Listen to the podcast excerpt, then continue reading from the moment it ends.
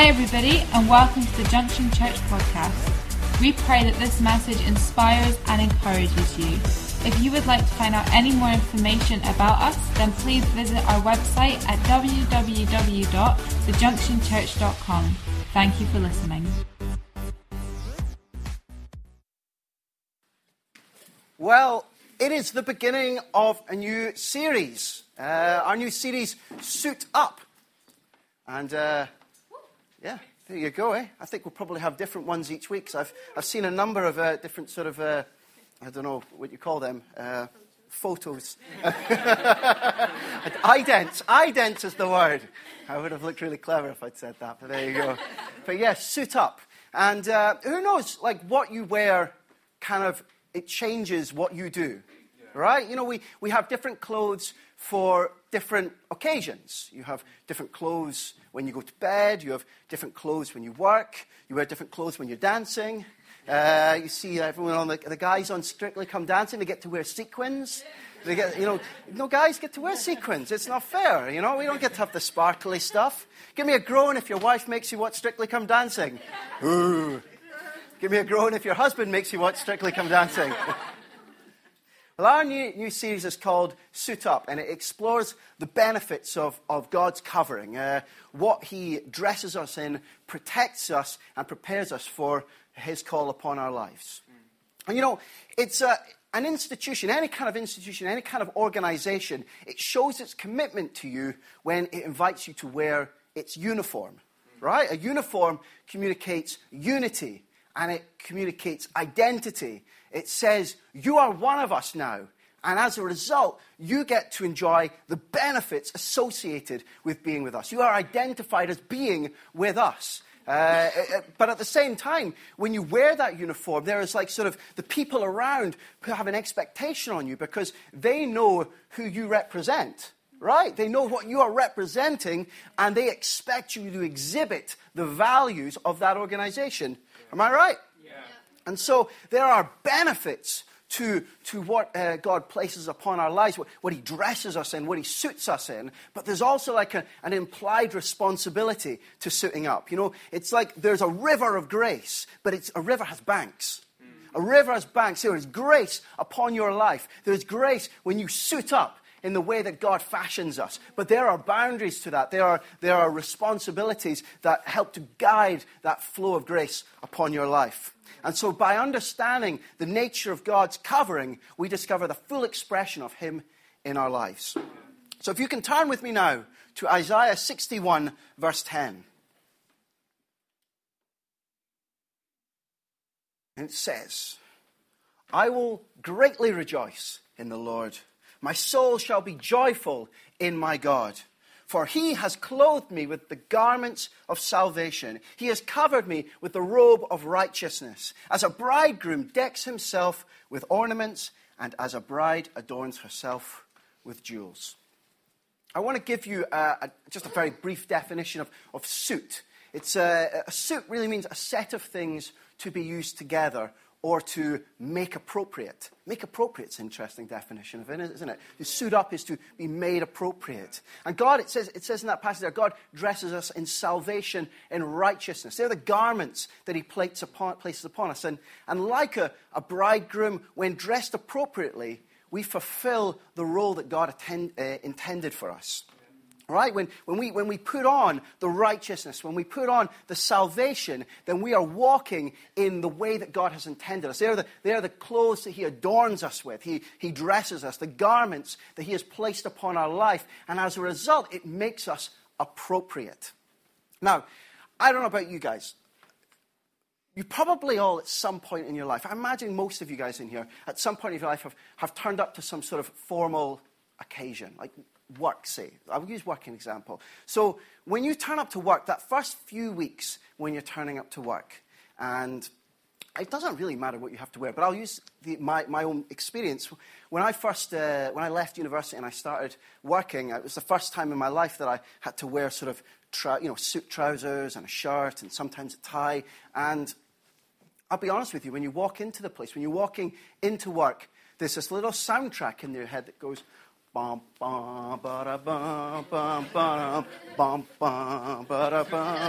You're feeling it, right? You feel yourself a little bit. You're like, oh man, I'm feeling really good. And I would have like the, the tight trousers on and the, the muscle rippling shirt, and uh, uh, I've had to insulate myself since then.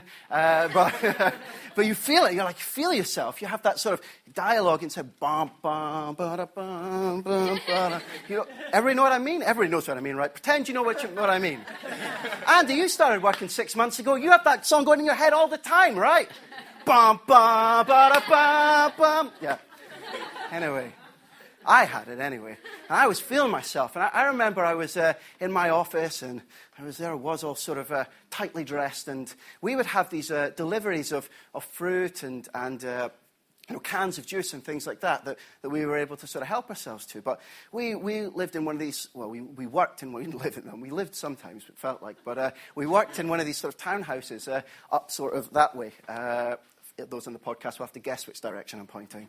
Uh, but uh, and, and they were quite he- they would get delivered by one of the supermarkets and they were quite heavy and, and they would expect us to carry them upstairs and that was sort of one of the i guess that was our obligation for getting to enjoy that benefit uh, i remember you, as a guy you can't really back down for the challenge so they would pack these things particularly with coke cans and they'd just be you know, really heavy but you kind of have to just sort of man up a little bit because you can't well, these days I would just say, oh, I'm not picking that up. I'm, I do not think that's going to work. But, but uh, back in those days, you're so full of vim and vigor that you just do it anyway. And so uh, I remember I went down for this one here and it had to be moved upstairs and I got myself ready in the pose and I went to pick it up just, and you strain just as you're about to pick it up. As I strained, all of the stitching in the sort of bottom area of my trousers just vaporized. vaporized. I mean, it was disappearing. It was like spontaneous combustion. There was nothing there. And I just felt this, this, this, this wind sort of coming from behind. I was like, whoa, what the heck just happened there? Uh, and there was actually a, there was actually a woman who was sort of standing, you know, sort of pretty well placed that she would have been able to have seen the whole thing sort of unfold. And, uh, but she didn't even flinch, which, which I was glad. I was worried that like she had been just stunned by it or like she maybe like, she'd had a stroke. Not, not a stroke, uh, not a stroke. There's a poor choice of words there. I did not mean she had a stroke, just, you know, maybe she had an embolism of some kind, just in status. But, uh, uh, you know, I don't know if you can imagine this, but it's like a personal nightmare that you're standing in work with a sort of trousers not really all in one piece anymore. So I, I managed to get upstairs and I hid in the toilet for 45 minutes while uh, Laura fetched me another pair of trousers and uh, just pretended I wasn't there. And uh, thank goodness for mobile phones. Uh, you know, I was wearing, I was wearing the right clothes. I was, I was dressed right. But in that moment, I was kind of doing the wrong thing. I was, not, I was not dressed for doing that. Even though I was at work, I was wearing the right thing, but I was doing the wrong thing. You get me? The bride and the groom, they are dressed appropriately because they're in the correct context. Mm-hmm. A bride and groom are dressed appropriately when they're in the setting of a wedding. But the esteem of their garments diminishes once they turn up to the wrong occasion. You turn up to a funeral in a wedding dress, doesn't have the same effect. It has, a, it has a very different outcome. And likewise, we need to understand the significance of how God has dressed us. And it's a curious thing in the Bible, and it, I think it really helps our faith, but particularly in the, the Old Testament, uh, we get very physical examples uh, of understanding God's ways and, and how faith sort of works. Uh, you know, the actions are, are very much an outworking of the state of people's hearts, uh, in some ways very symbolic. Uh, for an example, uh, Gideon, who went on to defeat a vast army of Midianites with uh, just 300 men, but when he had to get his heart right with God, when God came and told him he was going to lead these men, he had to get his heart right. And as sort of a very physical act of repentance, he basically burned down an altar to another God. It was, it was something very physical. It wasn't just, well, I, I guess I'm going to turn away from that God. He, he tore that, that, that, that altar down and he set it on fire. There was something very physical, very symbolic about his actions. Now, today, you know, much of that experience is sort of contained within our heart condition. When we, uh, turn, our, when we turn away from sin, we're really just turning our hearts. We, we very seldom have to burn anything, uh, usually. Uh, when, when, when we feel when we know that God's presence is around us, it's, it's because we feel that sense of, of comfort and upon our hearts and that challenge that He places upon our hearts. It's, it's, it's, it's not often that, that, that, angels come down and sort of tell us what God is planning for our lives. It's, it's very much sort of a condition of the heart. And, and you know what? The reality is that's a benefit. That's one of the benefits of having an intimate relationship with God. That's, that's one of the things, as, as with, with what Christ did upon the cross, that, that we benefit from having an intimate, personal relationship with us. And, and His Spirit in us gives us a sensitivity. It gives us a sensitivity that, that we no longer need to just experience things in that natural dimension. We have an extra dimension, that supernatural dimension. We have a sensitivity to that because God brings our spirit alive. And, and back in the, the Old Testament, you know, things were much more of a physical expression. So I say that to give a little bit of context to, uh, to the example that I want to give. Uh, so if you turn with me to 1 Kings 19, I'm going to start at 16 and then I'm going to jump to 19. So it starts off uh, 1 Kings 19. Also, uh, this is uh, God and he is talking to Elijah. Also, you shall anoint Jehu, the son of Nimshi, as king over Israel. Don't laugh. and Elisha, the son of, of Abel, and you shall anoint as prophet in your place. I'll jump on to 19.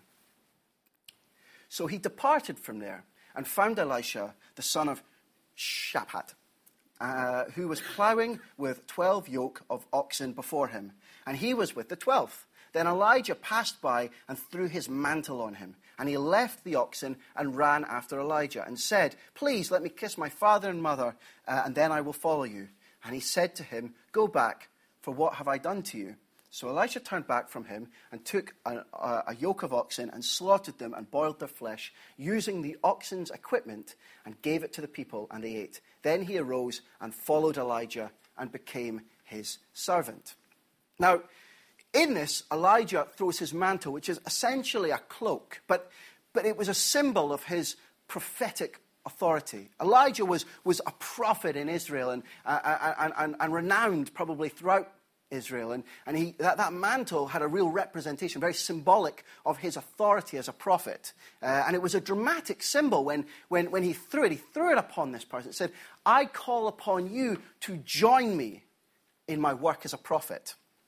And in response, Elisha did something very dramatic. He burned all of the equipment that, that was uh, related to his past or his present that was going to become his past, and he used it to cook the, uh, the oxen and, and, and give it to the people to eat. It was a very dramatic sort of response to a very dramatic action, you know. And, and what maybe gets missed a little bit there is Elisha actually, in that moment, transitions himself from a place of authority to a place of servitude. You see, he wasn't just a worker in the field, he was like the son of the master, which meant on the, on the field, he was really the master. He, he held authority. And what he was doing was he was actually putting down that authority, saying that authority means nothing in the grand landscape of what God has called me for, and I will enter in willingly and freely into a place of servitude because I want to serve this man of God and enter into what he has called me to. So I'm going to go on in uh, 2 Kings. Now, this 2 Kings is, is uh, a bit later on. You see, Elijah didn't just leave him at that point, he didn't throw him the mantle and go. He, he stayed with him, and, and, and, and Elisha was his servant, uh, where he could, he could learn the character and the values of the role that he was going to later embody. But then in 2 Kings, this is the point at which Elijah takes his leave of him. So in 2, uh, 2 Kings, uh, chapter 2, verse 8 to 14. It says, Now Elijah took his mantle, rolled it up, and struck the water, and it was divided this way and that, so that the two of them crossed over on dry ground. And so it was, when they had crossed over, that Elijah said to Elisha, Ask, what may I do for you before I am taken away from you? Elisha said, Please let me uh, let a double portion of your spirit be upon me. So he said, uh, so he said, You have asked a hard thing. Nevertheless, if you see me when I am taken from you, it shall be uh, so for you. But if not, it shall not be so for you. Then it happened, as they continued on and talked, they sudden, that suddenly a chariot of fire appeared with horses of fire and separated the two of them. And Elijah went up by a whirlwind into heaven. And Elisha saw it and cried out, My father, my father, the chariot of Israel and its horsemen. So he saw him no more, and he took hold of his own clothes and tore them into pieces. I can relate to that. Uh, he also took up the mantle of Elijah that had fallen from him and went back and stood by the bank of the Jordan. Then he took up took the mantle of Elijah that had fallen from him and struck the water and said, Where is the Lord God of Elijah? And when he, had, when he also had struck the water, it was divided this way and that, and Elisha crossed over. It's a really beautiful coming of age account. You know, there's, there's quite a lot of stuff in between there. And Elisha doesn't really get mentioned a huge amount. Elijah does, but he is there throughout all of those sort of adventures. And, and he, is, he is learning. But this is, his, this is his moment where he goes from being the faithful servant to being the successor, from going being the prodigy to the prophet. You know, and, and there's a great parallel in, or symmetry in that verse where, where they go over the water and, and Elijah is the one who splits the, the river Jordan and they walk over. And then on the way back, when he's on his own, he does the same thing as almost like testimony to what God has placed upon his life. And, and they also split and he crosses over. The, the, the, it's, it's, it's, it's, it's a coming of age. It's him coming into what he had been called to so long ago. And, and there's, there's a significance in him tearing off those clothes. I'm sure there was an anguish that he loved Elijah and, and, and was so devoted to him. But, but he tore off those clothes and he took up the mantle of Elijah. He took up his cloak. It's like these clothes that I've worn till now, these are servants' clothes. These are not, but now I step into a new role and I have to take on the mantle of the, of the prophet, that I have to be the mantle of the role that God has called me to be, that I am now fulfilling that which I have been called to. You know, he had to fulfill it. And I think what I want to use from this is imagine, imagine if at the very beginning, when Elisha had been just plowing away, Elijah had said, Look, I'm, here's the mantle. God has called you. He said to pass you this mantle. I am now off. I, take me to heaven, Jesus. You know, and, uh, and he ascended at that moment. What, what would that have meant for Elisha? Well, uh, this week I, I, got a very sort of, a, I think I got quite a literal example of what would have possibly happened. Uh, I have uh, uh know, thousands of children, no, four children, and uh, uh, it feels like thousands. and my youngest one, Alice, who's just turned one, and she's just like all sort of one-year-olds, full of life, and she she doesn't really play with toys much. She throws toys. She likes to empty drawers a lot. She just looks for chaos and carnage. It's, just really where she finds the greatest enjoyment. And, you know, uh, as a father, that uh, is, it terrifies me. Uh, but uh, she, uh, me and uh, my, my, eldest son, Nathan, were sitting on the sofa. I think we were maybe watching a, a, a, film or something. And, and, Alice was sort of just marching around the room, making sort of uh, very aggressive baby sounds. And uh, she took hold of this uh, little blanket, and blanket would have been that sort of size. Once again, podcast viewers, I'm afraid, uh, you'll have to guess. It might have been massive, it might have been small. Uh, but it was about this size. And uh, she was playing with it, and she, she threw it up in the air with, with great excitement and great joy. But, but as if just perfectly. It, it, landed, it descended from the heavens. And it, it, much like as if Elijah had thrown it. Uh, and, and, and it landed square on her head. And instantly she was in pitch darkness. And from this moment of tremendous joy, she's, Aah! and me and Nathan watched the, the, the, immediacy of her reaction. We laughed our heads off. It was the funniest thing. She's standing there as if, like, as if she was Chicken Licken and the sky had just fallen in. She was like, What's just happened? The world has disappeared. Uh, and she's crying away. And, and we eventually took it off, and, and Nathan be, thought it'd be funny to put it back on her again later. And it was funny. It was like 80% is funny, and then it was 60%, then it was 40%, and I had to tell him to stop doing it. Uh, so then he threw it at me, and then I had to send him to his room, and that's how it goes in our house. Uh, but, but I feel as if if, if that mantle had been passed to Elisha and then just suddenly, you're on your own, pal, then it would have been just too much. It would have been, it would have been too much. There would have been that responsibility would have been placed upon him, but he would not have had the direction or the guidance to be able to handle that responsibility. He'd been laden down. Rather, it would have been a burden, as, as, as in the sense of rather than sort of a promotion. Uh, you see, God doesn't dress us in isolation doesn't dress us on our own. He doesn't, he doesn't place these garments of righteousness, righteousness and salvation when we are uh, isolated. Uh, now, don't get me confused.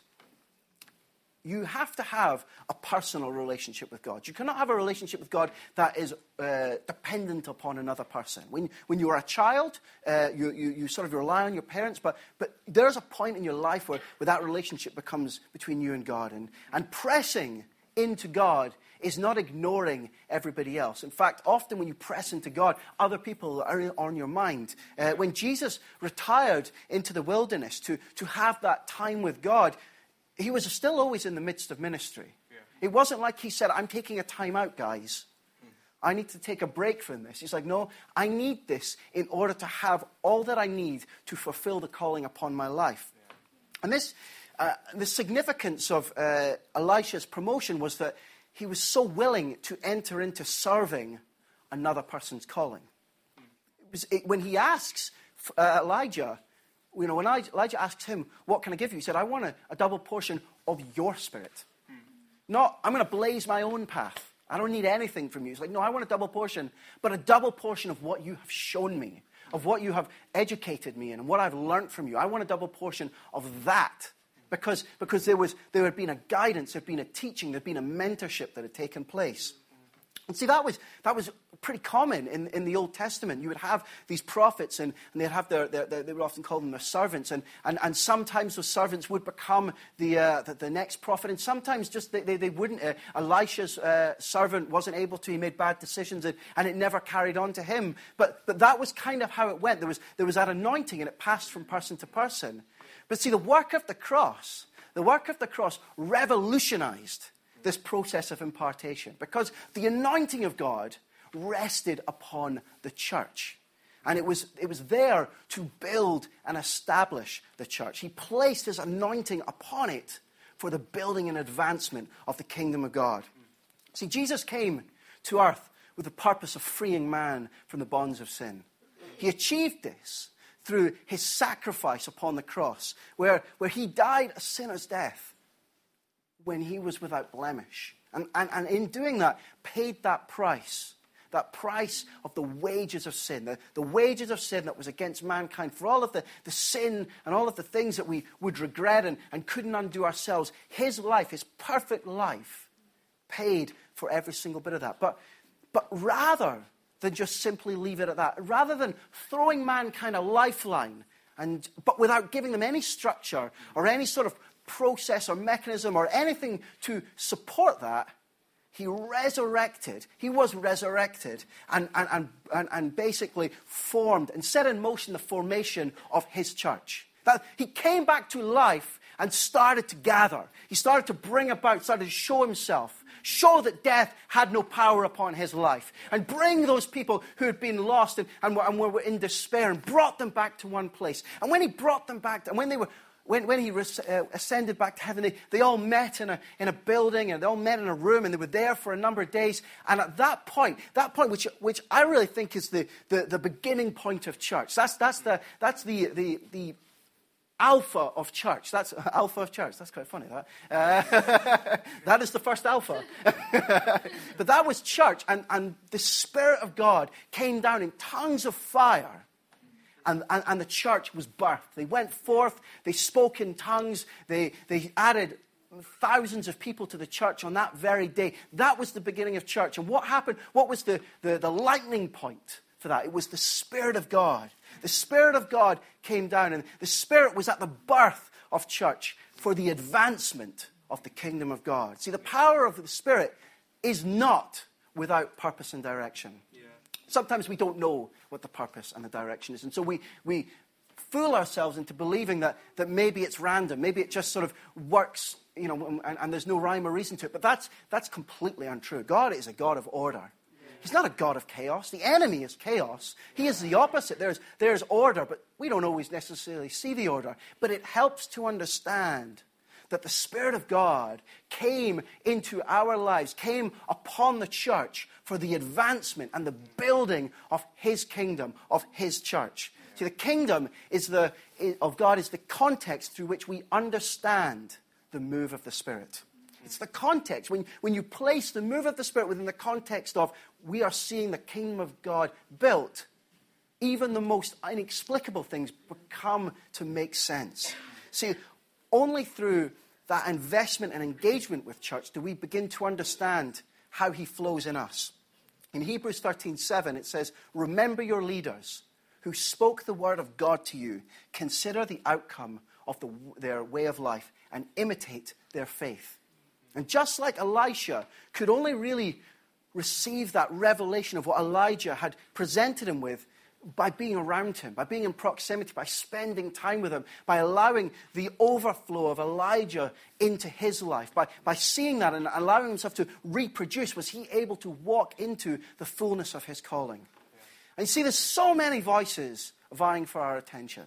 There's so many voices that, that are calling out and, and asking for us to follow them, for us to, to listen to them. And, and there is a discernment upon a believer's heart to, to discern what suits.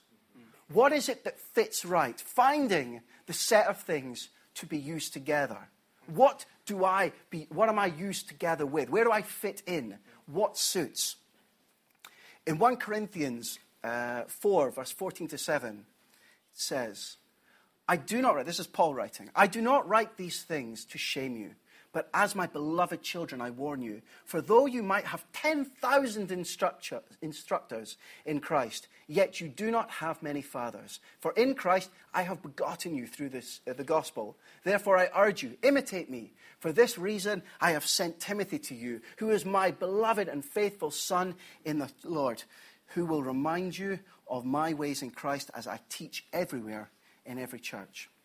We need to understand there's a difference between instructors and fathers. Yeah. See, an instructor, and it's not to say there's anything, there's, it's not to criticize the role of an instructor, but an instructor visits. Mm. An instructor has a relationship, but it's, it's remote. Uh, and, and a lot of what you learn from them is based really upon their experiences. They're, they, they, they are there to instruct you in, in the ways in which they have experienced. And, and those experiences are separate from you. But a father, a father lives with you. A father has a relationship with you that, that is not uh, from time to time, but it is ongoing. Right? And a father, he understands the journey that you are on yeah. because he shares that journey with you. Much more, he's invested in that journey. Yeah. You know, it's not an instructor will instruct you, instruct you, and very, very seldom will they be invested in your journey. But a father is different because he is totally wrapped up in the outcome of your life, the outcome of what God has placed within you. And in Proverbs 27 17, it says, As iron sharpens iron, so a man sharpens the countenance of his friend. And I think a really important bit that gets missed from that is, is the very final word of his friend. See, the implication is that that process of refinement, for it to succeed and for it to endure, it must be between those in a covenant relationship. It must be between those that are not, we're not just, it's not man sharpens man, stranger sharpens stranger. It's like the friend. It's the person who's in relationship. It's that person who shares a bond. There's, there's, there's a backdrop of vulnerability. You know, you're vulnerable with your friends. You let your guard down with your friends. You let your friends in, even if it's just a little bit more than you would a stranger, but you allow them into your lives. And, and, and it's only through that, that bond, that, that process of refinement, that process of, uh, of, of sharpening takes place and the house of God is the place where those spiritual bonds form. It's the family when you're, where, where you're in a house. You, you have your brothers and your sisters, and they sort of relate you back to the origin of the house and the destiny of the house. It's not, it's not something separate. They, they, they inspire within you that transition to become a member of the body, not just not a, not a visitor, not a part timer, but somebody who is invested. And, and you need to have those relationships. And in John 15, verse, verse, uh, verse 1 to 5, it says, I am the true vine. And my Father is the vine dresser. Every branch in me that does not bear fruit, he takes away. And every branch that bears fruit, he prunes, that it may, uh, that it may bear more fruit. You are already clean because of the word which I have spoken to you. Abide in me, and I abide in you as the branch cannot bear fruit of itself unless it abides in the vine. Neither can you unless you abide in me. I am the vine, you are the branches. He who abides in me and I in him bears much fruit. For without me, you can do nothing. That fruitfulness, that fruitfulness that we all seek within our lives, we want our efforts, we want that which we put our mind and body towards to be fruitful. We don't want it to, to, to return void. Whatever it is what we do in our life, we want it to be fruitful. And as we, as we walk in that, in that, in that uh, journey of, of, of faith as a believer, as a Christian, for us to have fruitfulness to our life, we have to abide within the vine. You can't be fruitful on your own. You have to be integrated into the vine. And that vine is, is, is, is, is really the origin of it is, is Christ. So when he says, Abide in me, and I abide in you. It's like you have to abide in the house. You have to be a part of the house. You have to be integrated into my kingdom for you to be able to advance my kingdom.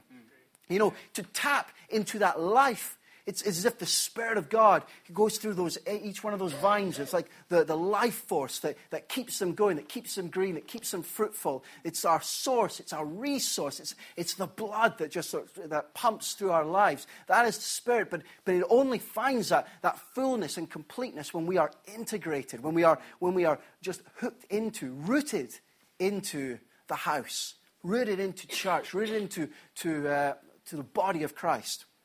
And see, we understand that we have to understand that each church has sort of different nuances and, uh, and tendencies and, and subtleties. You know, that no church is the same. And, and the reason is because when church is, is built uh, whether it's from its founding level and just throughout the years, God and the Spirit of God just, just work upon people's lives. And, and it's, it's the outworking of the Spirit in people's lives. And so, so we're all unique, right? We're all totally different. So churches are going to be totally different. They're going to have different ways, they're going to have different graces because God has placed different gifts upon our lives. And as His Spirit and anointing works upon us, it brings out different things. I say this because so often when we're looking for, uh, we look for successful models. We look for uh, better ways to do things. And we, we look around and we, we look at other churches, we look at other organizations, we look at other structures. But they have a grace that we don't have. But we have a grace that is absolutely unique and individual to what God has placed upon us. It's, it's totally unique. You cannot, you cannot seek it out from somewhere else. You can get inspiration elsewhere, but you don't find the answer out there. You find it it through the Spirit. You find it through going back to your roots, going back to the resources. Yeah. And our faith only advances the kingdom when, when we have that relationship within the house, mm. when we are in alignment and agreement with the members of a church, when we stand together and it, and it, it inspires us to, to find that fullness that God has placed upon our life. It takes, it really, I've, I've used this example quite often, but it really takes to see God outworking himself in its fullness. It takes the three legs of a stool. It takes you, it takes God, and it takes the brothers and sisters of your, of your church, of your, of your body to be in alignment. Mm. If you take one of them away, the stool falls over. Mm. those things need to be together, they need to be as one. See, a house, the house has a mantle, and that mantle represents God's character and nature. And different churches have different mantles, and they, and they represent different characteristics, different attributes of God. No, God is so, so mesmerizing that no one church could ever uh, fully represent the greatness and completeness of God. But that's okay. God has many churches with many attributes that, that, that bring out a great grace and a great blessing upon them. And, and, and it's by being rooted in the house, by being rooted in it, that we get to fulfill the call upon our life. Not our ambition, but God's destiny. You don't get to choose your destiny. Isn't that funny? You don't get to choose your destiny. But the reality is, though you may not choose it, and though you may not necessarily would have chosen it if you ever knew what it was, when you fulfill that destiny upon your life, there is a completeness in it. There's, there's, there's a satisfaction in it. Amen? See, church provides that context that means we can make sense of what God has placed upon our lives. It gives us that context, it, it gives us that framework, it gives us that scenery. Rather than just being alone and wondering, what do I do with these tools in my hands? You have an entire landscape at which to apply those tools.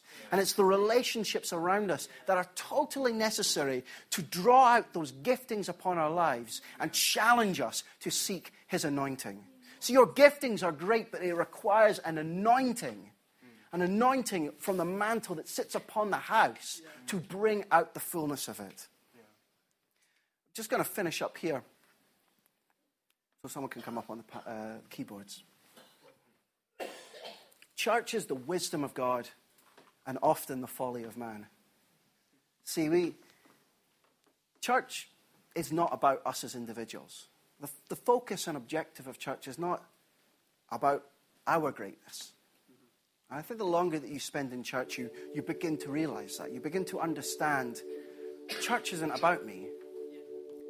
But at the same time, it's only in being in church, only in being with part of the body, being part of the, the, the, the brethren, part of the, the relationships, that you discover that fullness and completeness and gift upon your life. You only find who God intended you to be. You only discover the destiny. You're only able to touch the giftings and the, the influence that gifting can have when in the house. It's like the two things exist at once. You can't focus, it can't be the focus about making your own ministry. You can't walk in somewhere and say, This is my ministry, make room for it. But there's a grace that allows room for that gift upon your life when, like Elijah, Elisha, you lay down whatever authority you have and you come in as a servant. You come in serving the house, serving the vision, serving another's calling. And in doing that, you receive the fullness of what God called you to be. Amen? Why don't you stand with me for a second?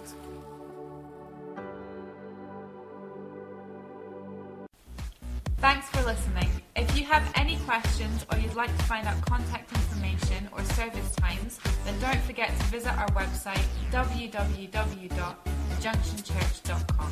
God bless.